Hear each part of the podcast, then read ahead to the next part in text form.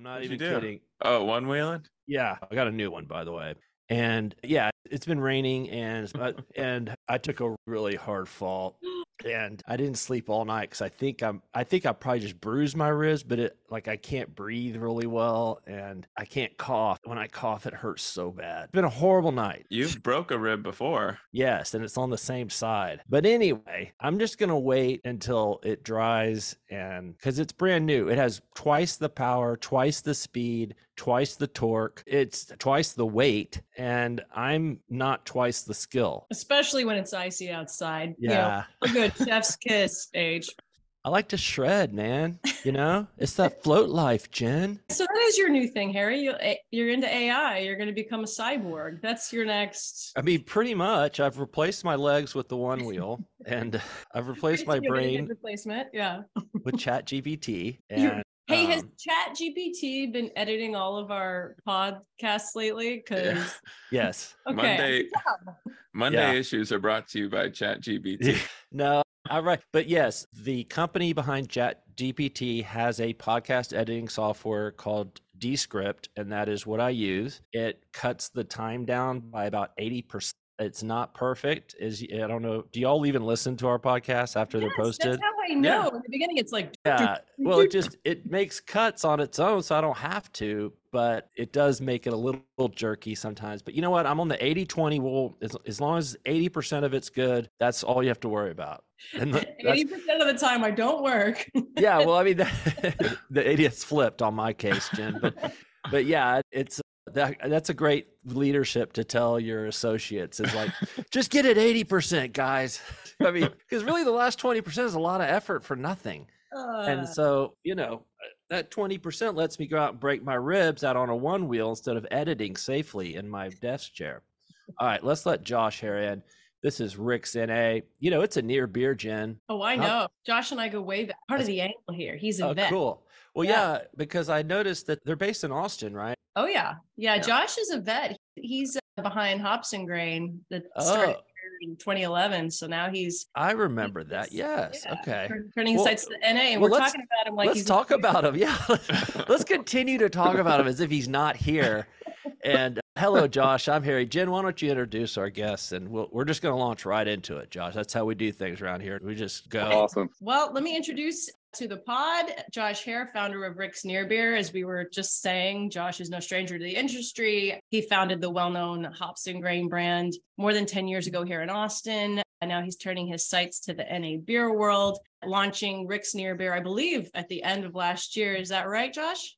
Yeah, December one we launched. Nice, nice. So, part of the reason we wanted to talk to you about this brand is that I found the positioning so interesting because one of the things we've been talking about with NA beer is it's so expensive, right? But you seem to have seen that and you guys price your beer, I believe, under $10 a six pack. And you're really going for that like classic beer brand look, which is different too. So, tell us about what makes your approach different. Yeah, you know, for me, I think I, I've, uh, as you said, I, I've been in the beer industry for a little while, and I have been involved on the craft side, so very familiar with pricing strategy for craft and all of those components. And you know, I think value propositions are important, and NA beer in particular being fairly, you know, let's just call it fairly new in terms of like the craft. It was really important for me that it was an approachable brand, both from a price perspective, but also just from a familiarity and kind of you know brand equity perspective. And so i wanted to one make sure that the price was approachable and was almost in that kind of you know premium domestic range not in the 14 16 18 dollars a six pack but more in the 10 dollars a six pack because at the end of the day it's hard to convince someone to buy something without alcohol in it and fetch a price close to something that has alcohol in it but at the same time you know if we wanted people to adopt the brand and really you know dig into it it needed to be approachable. And the brand itself you know doesn't scream at you pay $16 a six pack you know? It screams at you like put this on your grocery list and make this a part of kind of the everyday for you. So that that was i guess initially the piece on the, the pricing It's Yeah. got like Coors banquet vibes to it, you know, and it's hey Yeah. thank you for saying that i you Yeah. know a, a banquet a day keeps the doctor away i damn right. Yeah. Yeah. Yeah, I you know, I wanted to ask real quick, Josh, is the importance of local for craft, is that going to play into non-al craft, do you think? Rick's is based in Texas, but it I believe the beer is produced in Colorado. And Harry was saying it has like that Rocky Mountain imagery. Did it worry you at all that this wouldn't ooze Texas?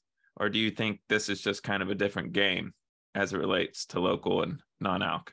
You're absolutely right that it does not ooze Texas. And, you know, I mean, there's mountains on the can itself. I mean, it very much is sting in a space that I didn't think needed to be local focus, right? I, I, moved to Austin from Boulder, Colorado. So I, you know, I, I am kind of a I've been in Austin for 16 years, so I claim myself as a local. That's a vibe and a just a culture that I appreciate and I think Texas appreciates. But I wasn't really worried about it being a local thing. I think that it's very different from Hops and Grain, the brand that I built in Austin, where knowing where it was made, going to tour the brewery, all those things were incredibly important. But I don't think, I mean, not even speaking just to non-alc, but in beer in general, brewery tours are kind of a relic of the past. Like that's not a thing that I think people care that much about. The we I've gotten a lot of questions about Rick's and I think I've only gotten one out of the hundreds of questions that pertain to where is it produced. And so that wow pretty clearly tells me that, you know, I mean, if you're delivering a product that people want, that they like to drink, that tastes good, fits with their lifestyle, and makes them smile when they drink it, you know, who cares where it was made? And so, hey, yeah, Josh, no, it, um, it where is it made? like, can't tell you that. yeah, uh, it's made in Denver, Colorado. At the Molson Coors? No, I, I know that they're speaking of banquet. Times, no. yeah, okay. Breaking news. no, no, we'll cut that in post. No. Um, Chat GPT, cut that in post. okay, go ahead, Jen, with the interview before I derail it too much. Well, but as a follow up, I think all of that conversation begs the question: How big is the market for this brand? Does it go beyond Texas? Because I know that you guys already have a mandate in HEB. Um, so you know, the market that I'm super familiar with over the you know almost a dozen years is obviously Texas. And HEB is such an incredible partner. They've always been, I think, a leader in, especially in the grocery chain world. You know, I it's funny to watch how the sets in places that are not HEB in Texas look because they reflect a lot of the way that the sets in HEB look. And they're really a leader just in terms of the way that they strategize and you know i think the way that they put together their planograms is just incredible. And so that was really a priority for me is i want to make sure that if heb puts this into the spring resets that's a huge win first and foremost. And then i'm going to look at the rest of texas as okay how do i take this win make it look great and leverage some of that? Because it's super important in negotiating with distributors and just you know your brand being relevant in general but as far as where can it travel, how can it travel, we are talking right now with Colorado distributors. That's a huge you know for me it's important because obviously i have roots there but also i think the brand resonates there from a the, just truly i think it resonates there. And also it's produced there. So it's kind of nice from a logistical standpoint to have distributors aligned you know in that area. But to start i think the Texas, New Mexico, Oklahoma, Colorado, you know, that's really going to be a focal point.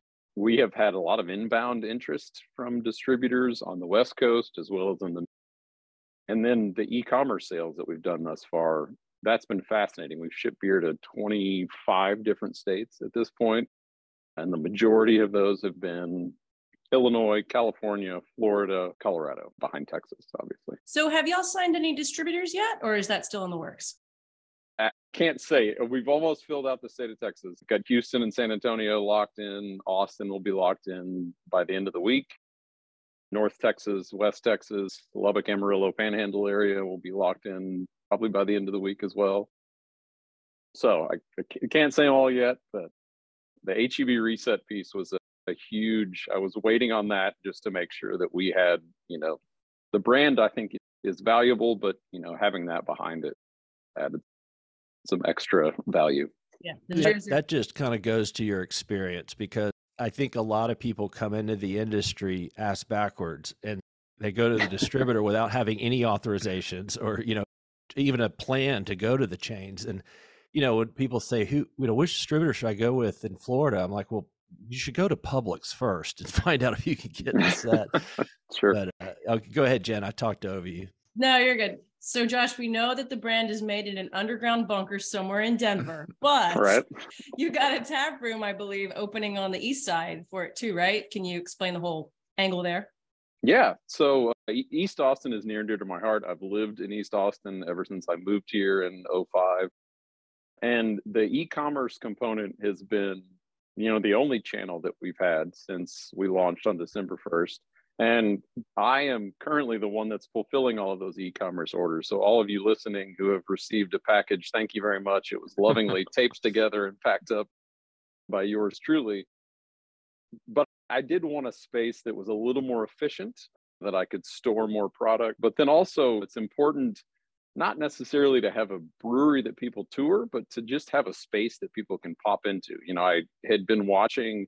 This is a new area for me in beverage alcohol because obviously, or maybe not obviously, but in Texas, direct to consumer sales of beer have not been legal, right? You know, you can't make home deliveries, you can't do any of those things. And with non all of a sudden, opportunities were kind of opened up. And so I got really deep into paying attention to all of these abandoned carts on the e-commerce site and the majority of them were in austin and so you know it didn't take long for me to sort out well it's a brand from austin why do you buy a six pack for 10 bucks and then pay eight dollars to have it shipped in austin so I can only assume that the abandoned carts were somewhat related to that. And so it was two pronged one, to have a space that was more efficient for fulfilling e commerce, but then also to have a retail storefront that people can either get a curbside, you know, delivery of their product or just pop in, grab a six pack. Crack open a can, you know, hang out. So yeah, I've got a space over in East Austin at Fifth and Pet, which will be opening in about a week. I like yeah. that Willie Nelson uh, on the corrugated tin back there. That's pretty badass. Thanks. So some detail on that. It is painted on a bunch of zigzags, rolling papers. Oh, cool. Oh, uh, wow. that are bur- burned around the edges, and it's painted in charcoal paint. So, oh uh, wow, very on brand for old Willie. Oh yeah. well, at the tap room, is that going to be all? Yes. Yeah. Okay. It'll be all non-alcoholic stuff. Uh, gotcha. And when you think about styles, how do you determine you know what styles to go after because when i think about craft tap room you know so many people look at abv and they're looking at what's the highest sometimes so how do you determine like popular styles without consideration of abv into it it's a different calculus you know I, the to me i guess flavor impact almost replaces uh, alcohol impact. You know with the products that we're producing one i wanted something that was just incredibly enjoyable approachable and that we could produce in the price point that was important to me. And so that's rick's original you know our pilsner very straightforward. The process that we utilize is a full strength beer that then has the alcohol removed and it's brewed as a 5% abv pilsner very kind of straightforward in terms of the simplicity of ingredients but you know big in terms of crushability and something that is like, ah, it tastes like a beer because it started as a beer. It's still a beer. But then, you know, you're, I think you're kind of an idiot if, if you ignore IPA. And an IPA is a style that is understood and it's a style that I love. You know, I love every kind of flavor of IPA and I like brewing them and I've been brewing them for 12 years. And so that's the other, you know, Rick's Hazy is our second brand in terms of how do you put together a menu in a tap room full of beers that have no alcohol in them, it wasn't about the intoxication we translated more to the way it feels when you're inside of the space. So it is chock full of lots of old beer memorabilia. I've been shopping at antique malls all over Texas over the past month to find some really cool stuff. There's taxidermy you know on the walls. Like it's just a it's a really neat it feels like a dive bar or a feed store or a you know hunting lodge. It's just an incredibly welcoming space right in the heart of hipster east austin. Foot traffic plenty. And so the customer that would come in and be like what's the strongest our hope is that when they open the doors they're already overwhelmed with like this is the strongest because the vibe inside of the space just feels so good and then it's like, yeah, I'll crack open a can of whatever you got. You know, and I, love that. Look at Yeah. I gotta check out what I got here at the risk of pissing off some of our readers. I don't know if my camera will go over that Jeez, far. You're giving me epilepsy here. I've got a Lone Star and a Pearl. See that Uh, up there? Yeah. Oh yeah, And there's a Pearl. You can't see anyway. I got all kinds of things going on here that y'all don't even know about, and I'm not even gonna tell you. You- I gotta keep. I keep secrets, Josh. I don't know if you know that about me, but I think that's really cool, though. Not that you're like chasing a fad, but it seems like that's coming back into style. That kind of that old Austin. That's the Austin I grew up with. You know, I went to UT in the 90s and the jackalope bar was hot on six the, the texas chili parlor kind of vibe you know i love that place and it is- those things are coming back and I, i'm glad they are so Don't i don't ask i don't ask questions i just make pronouncements that's what i'm here for Don't Let let me him hear that speak. Willie Nelson picture. You'll find it gone, Josh. I- I've got a lock on the office door. You know, the tap room. Let me, I got one more and then we'll probably wrap up here, but I can't help but wonder these days, you know, when somebody opens a new NA space or brand, are they angling for the day that cannabis becomes legal, right? You know, it's I'm always angling for cannabis to become legal. I mean, just you know, not just with the beverage side, but Yeah. it just makes the most sense. But I, you know, I don't necessarily see, at least for Rick's, I- I don't see a cannabis product within that. You know, I think the vibe and the personality that Rick's Near Beer embodies is, you know, cannabis is our is already there. Uh, Yeah. it doesn't need to be necessarily in the liquid that's being produced. And so, you know, yeah, no, CBD Rick's is not, you know, on the roadmap. But I hope in Texas, you know, bless Sid Miller for all the stuff he did for hemp in a in an interesting way. You know, eventually, I think lawmakers will start to recognize the tax benefits, and so we'll, I we'll, I we'll see. love But that they made THC from hemp legal. I don't even think the politicians know what that even No. means. I think it was an accident. They, they They have no idea that you can get you know eight milligrams of THC in a gummy just like you can in California, but it just comes from hemp. And I love that. I love little tricks. That's what makes the world go round. And if you think that I'm not buying 7.5 milligram gummies from Early Bird and other people and there in Austin, then you're crazy. Come at Yeah. me, Greg Abbott. Come at me, boy. Oh gosh. yeah. Well, and Min- Minnesota was such a fascinating and hysterical uh, you know, Yes. to watch. They interviewed some state senator. He's like, I just What? think we legalized those lettuce. It was hilarious. It's- Yeah. Good times. Yep. I think that's all I got, unless you guys have anything else. But Josh, I will show up at that tap room and I'm going to use it as my free office space. So I hope you have coffee. We do, and free Wi-Fi, absolutely. Perfect. Oh gosh, don't tell her that. I mean, she gets on her torrent sites, and we have to buy her a new computer like every three months. Not even kidding. And Jordan was like, I sat next to her at a conference, and the, it the computer was humming. It was working so hard. She had like thirty tabs open, and it was smoke coming out of it, and You could hear that fan just running. Yeah, just- It's true. It's true. True. My lap was very hot. Yeah.